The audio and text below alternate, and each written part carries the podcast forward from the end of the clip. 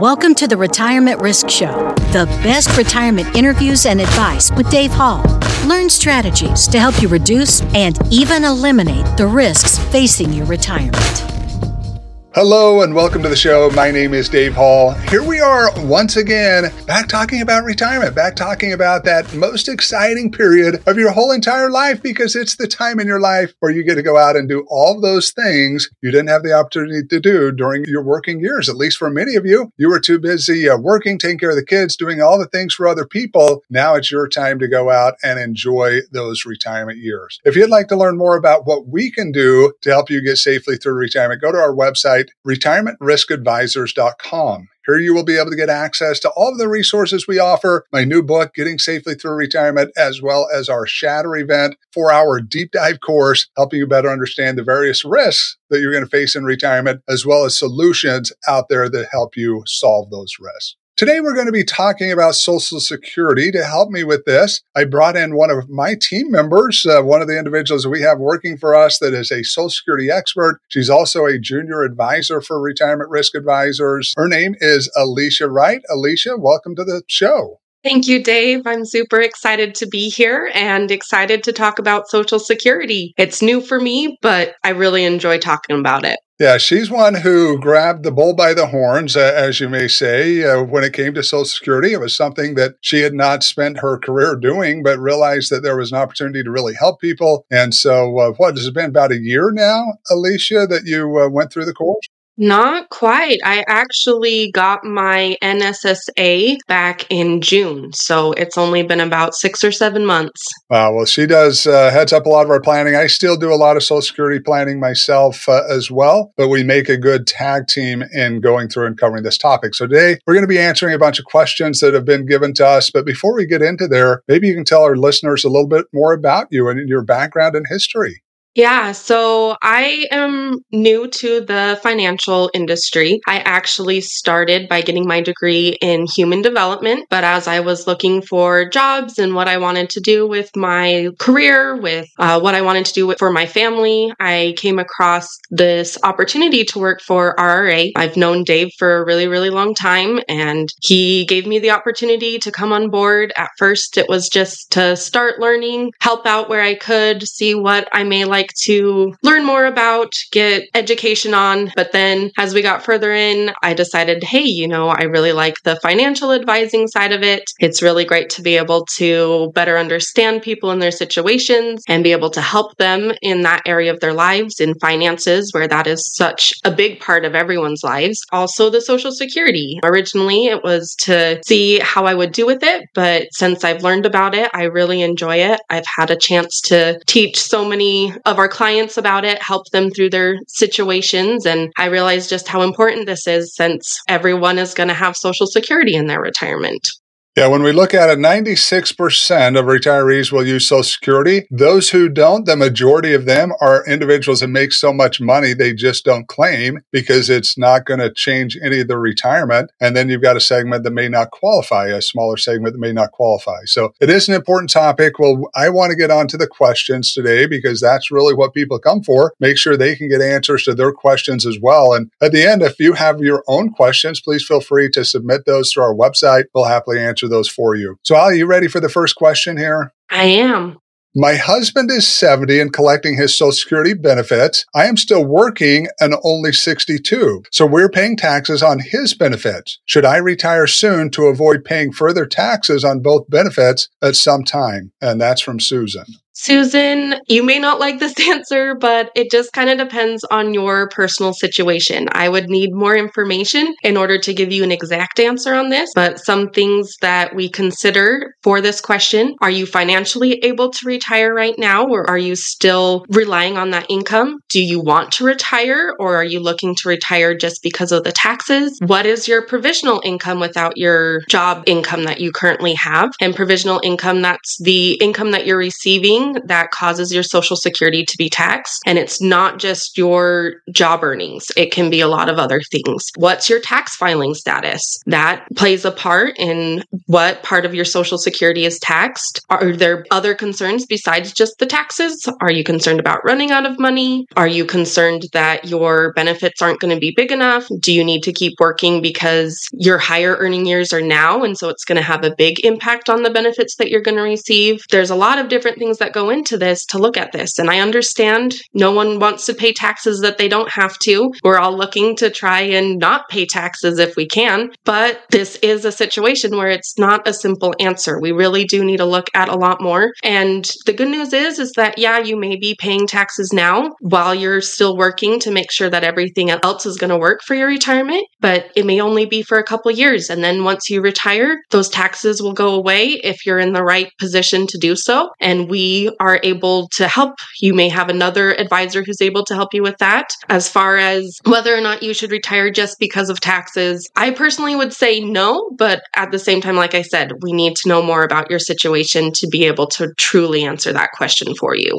To me, it's really the tail wagging the dog situation a little bit here. And Susan, as we look at it, a lot of what Ali says here is so important because if we're just looking at the tax bill, which that's going to be a percentage, you know, his Social Security, maybe 85% of your husband's Social Security is getting taxed at whatever your tax rate is. Maybe it's 12, 24, or 32, whatever it is, whatever that rate is. But you may be giving, as you said, Alisha, she may be giving up $50,000, $100,000, $200,000 of income to save $10,000 of tax. Well, that doesn't really make a lot of sense. It's really the true tail wagging the dog story versus saying, let's look at this overall. And that's one of the things, Alisha, you bring up is really that hopefully people understand, and maybe you can talk a little bit about it, is just the complexity of the program. It's not a black and white, hey, I come in, I've got a simple question, and they answer it. You want to talk a little bit about that? Yeah, I have seen this so many times, and it can be difficult. It can be scary. Social Security isn't maybe as clear and simple as a lot of people want it to be or think it might be. There is a lot that goes into this, and that's where experts like me come in a lot of handy because we're knowledgeable in this. We know what goes into this. We know what questions to ask so that we can address your concerns in regards to Social Security and also make sure that you're making the best decisions when it comes to claiming your benefit. It's not just, hey, yeah, I can tell you to go claim at this age just by you asking and you're good to go. We really do need to take your information and look at it and see what kind of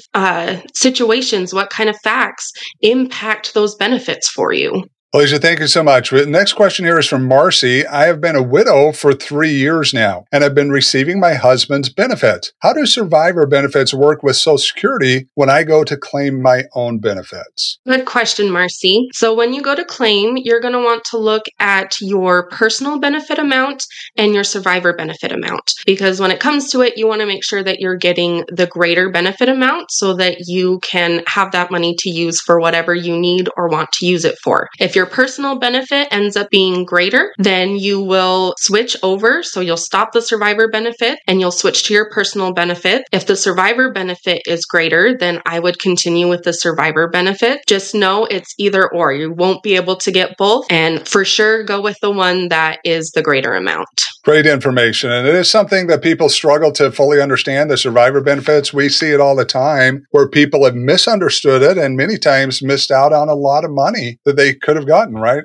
Yeah, it's important to understand that because oftentimes you're getting an increase in your benefits that you wouldn't have otherwise. So you want to make sure that you have someone on your team to help you understand this so that you are getting all the money you can from Social Security to help you with all of your retirement goals. Exactly. There's nothing wrong with you getting 100% of what you're entitled to. So if you look at it, it's not like you're cheating the system, that you're out there getting benefits you shouldn't be getting. I talk about that from a tax side as someone who's done taxes a big share of my life, is if you're following the rules and it allows you to get benefits from the tax system, you're entitled to all of those. There's nothing wrong about you getting the benefits that the government's offering you as an American citizen. And the same thing as we look at Social Security, if there are extra benefits there from a deceased spouse, maybe even an ex-spouse, spouse that has passed away. And we don't have time to get into all those details or your own work record. Definitely a lot of money to be had there that we want to make sure you get. Alisha, the next question we have here is, what is the best age to start Social Security? One of my favorite questions out there. We get asked it all the time. What's the best age? Well, like I mentioned earlier, I can't just give you an age just because you ask.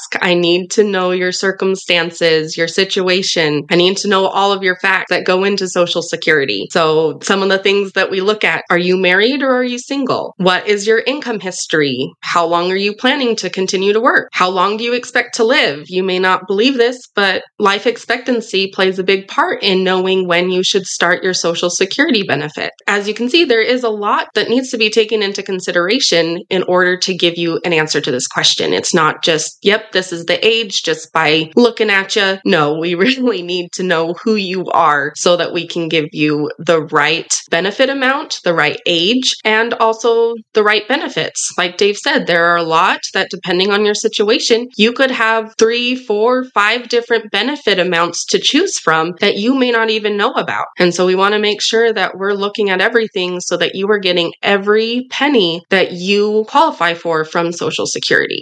Most of you know that I have a lot of children. I've got 8 kids, and in the process of trying to help them get educated and learn and do the things that they need to, many times they'd have questions that I couldn't answer, but someone in a room would be able to answer. And so I'd tell them to go ask them, go talk to an aunt and uncle, go talk to a friend, go talk to a stranger, see if you can get the answer. And many times they'd be, no, I'm too afraid, I'm too shy. Well, the true answer to that always was the worst they can tell you is no. You know, if you want something, you're trying to get it, the worst thing they can tell you is no. Hopefully we did a little better than that today, Alisha. I know we didn't give them the yes. We didn't say, yes, we've got the perfect answer. Here's where it is. But we also didn't say, no, there's no solution. It's just going to take maybe a little bit more work than oftentimes people would like it to take. Next question here is from William. How is full retirement age calculated, and how does this impact delayed credits? To answer your question, William, full retirement age is based on the year that you were born. So currently, because of that, we are in a bit of a sliding scale on what full retirement age is. It's not the same for everyone. A lot of people have already reached their full retirement age, but right now, for those born 1954 or earlier, their full retirement age was 66.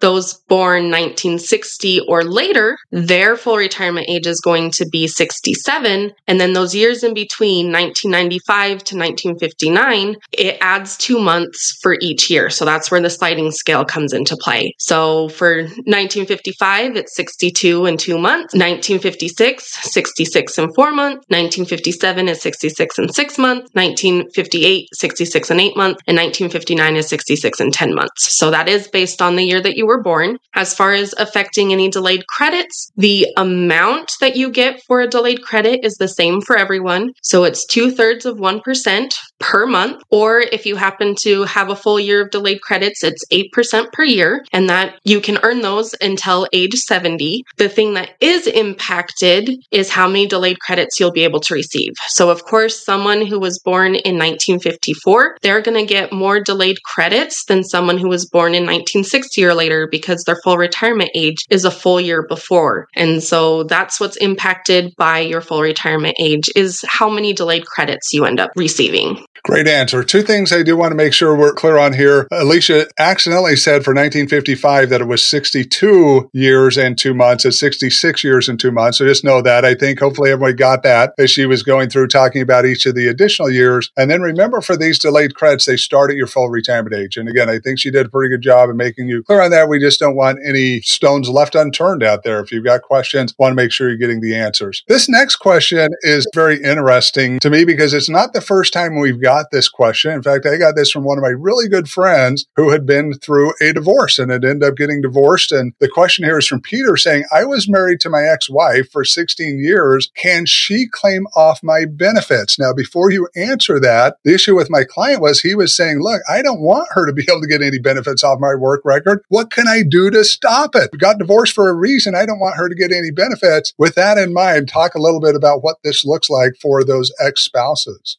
I mean, unfortunately, for those who don't want their exes claiming off of their benefits, but I guess fortunately for those exes, she can claim off of your benefits as long as she hasn't remarried and you have been married for 10 years. So in the situation of Peter here, you've been married for 16 years in the past. She is eligible as long as she hasn't remarried, and she is entitled to 50% of your, what's called your PIA, or basically your full retirement benefit amount. So there's nothing you can do to stop that. I'm sorry to say that. In fact, she could claim without you ever knowing, because it doesn't affect your benefits. It doesn't affect anyone else's benefits off of your record. She could go in and claim and start receiving her benefits, and you could never know. And that's the key to remember. It's not going to hurt you. And that's what I told my client. Just get over it. She may be claiming them already for all you know, and it's okay. You can move on, realize that that wasn't a perfect relationship for either of you, but you need to forgive, forget, and move forward. Alisha, we've got another question here, and this one is from Linda. Can my Medicare premiums impact my Social Security benefits? Yes and no. Let me kind of explain that. For your Medicare premiums, particularly the Part B premium is the one that you often end up paying, you can opt to have it deducted from your Social Security benefit. Instead of needing to pay an extra bill, you can just say, okay, take this out of my Social Security. It will already be paid, and then I'll receive the rest of my Social Security that wasn't put towards the Medicare premiums. With that, though, we all know that the premiums go up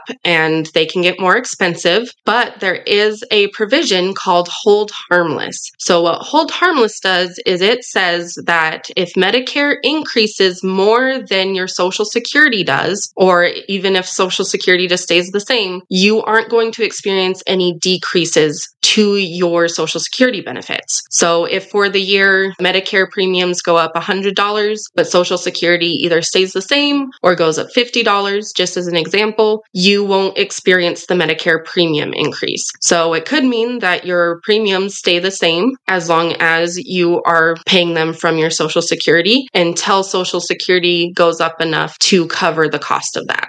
Really good information there as you look at it. That Hold Harmless was a big bill when it came through and a big issue, because part of the issue was people were saying, I'm on a fixed budget. I've got used to spending this amount of money. Now that we're going to have a reduction next year because my Medicare is more than my Social Security increase, I got problems. And so I think an appropriate bill to pass, especially for those lower income individuals. Great answer and great information there. Next question here is from Jared. What are the thresholds for Social Security being taxed? So the threshold for Social Security taxes are based on the three different filing situations. So if you were single, and then your provisional income, which is what we kind of mentioned earlier, it's the income coming in that qualifies for Social Security being taxed. And what goes into that is probably an answer for another day, a discussion. But there are several things that go into that. If your provisional income is between $25,000 and $34,000, then up to 50% of your benefits may be taxed if you're single. And then if it exceeds that $34,000, then up to 85% of your benefits may be taxed.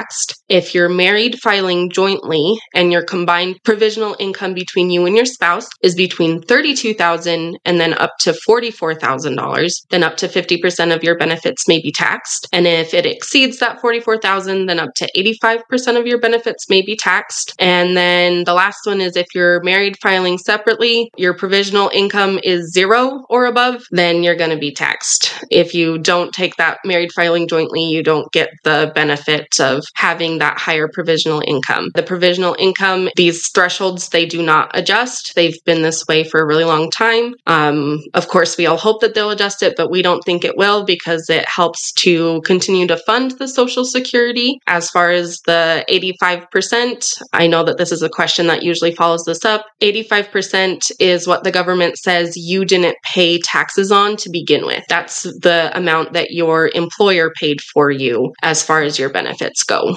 One of the other questions that I get asked oftentimes is in regards to, should I file separate, or separate myself in retirement from a tax standpoint? And what you talked about there for a married filing separate coupled with Social Security, not going to prove to be a good decision for you. And we see that with many other things. My recommendation is to stay together. And two, again, you should never let taxes really, that side taxes split your relationship in any way, in my opinion. If you're joined and you're doing everything joint, do those things together. But in retirement, again, you'll suffer some consequences if you choose to separate all of that out. Next question for you, Alisha, is will my pension affect my husband's Social Security benefits? And that's from Gail.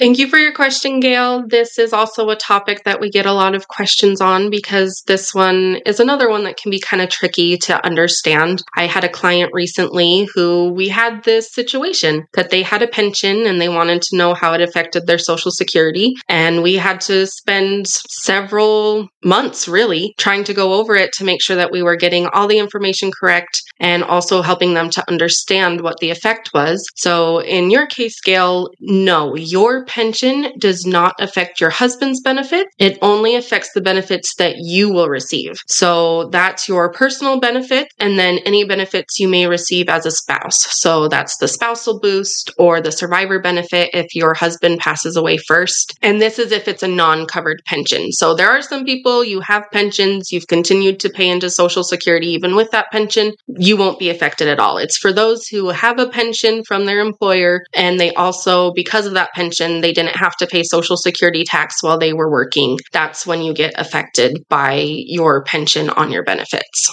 Next question here is from Raymond. I'm hoping that this is Raymond Romano from Everyone Loves Raymond, Manny from the Ice Age. I'm going to pretend it is. I'm not sure that that's who asked this question, but it is from Raymond. Just hoping that's who it's from. How many work credits do I need to qualify for Social Security? Everyone needs 40 credits. And so that equates to about 10 years of work, since in 1 year you can only earn 4 credits a year. With that though, one thing that's nice is you don't have to earn your credits throughout the year. You can earn it at any point. So if someone says, hey, I'm like a student in college, they're saying, hey, I can't handle working and going to school at the same time. I'm just going to get a summer job. Awesome. You can work during the summer and get all your credits during that time. Or maybe you decide, hey, I'm only going to work for half the year and take the other half off as a vacation or whatever it may be, then as long as you're earning enough, you can earn your credits during that first half. With that, we're coming up on 2024, and the amount that you need to be able to earn a credit for the year is $1,730. So for the first 4 times you earn $1,730, you'll get a credit. Okay, perfect. And if that was Ray Romano, I want to get connected with Sid, the sloth, my favorite character from Ice Age. And if you've not yet watched Ice Age, it's been around and there's 2, 3, 4 different versions. Absolutely one of my favorite movies of all time. When we look at the animated movies that are out there, absolutely a great movie. With that, Alisha, we have reached the end of our time. We've got more questions that I wish we had time to go over. Hopefully we can have you back here soon where we can get into the additional questions, plus others that we get on a continual basis. So thank you so much for being with us today. Yeah, thank you for having me. And I would love to come back on. I love being able to help everyone understand this better and make sure that they're educated. Wonderful. Well, if you are trying to get to a safe and secure retirement, go to our website, retirementriskadvisors.com. If you've got more questions on this or any other topic, submit those through our website. We get about 5,000 questions a year. Hard to believe that many people are trying to get advice from our organization, but we're happy to share our knowledge, help people out, and would love one of your questions to be part of that, to be able to help you get to a safe and secure retirement. My name's Dave Hall. I'm your host. Look forward to seeing each of you again next week, where we'll break down another risk facing your retirement. Hey, if you liked what you heard and you want more retirement risk education, or you're interested in signing up for any of our many retirement-focused webinars, make sure you check out our website at retirementriskadvisors.com. We have a lot of great resources, tools, and information on retirement available to you right at your fingertips. And if you're on social media, you can find us at Retirement Risk Advisors on Instagram and Facebook. This brings us to the end of another episode of the Retirement Risk Show with our host and retirement risk expert, Dave Hall. We here at RRA don't just get you to retirement, we get you safely through retirement. Thanks again for listening, and we will be back with you again soon.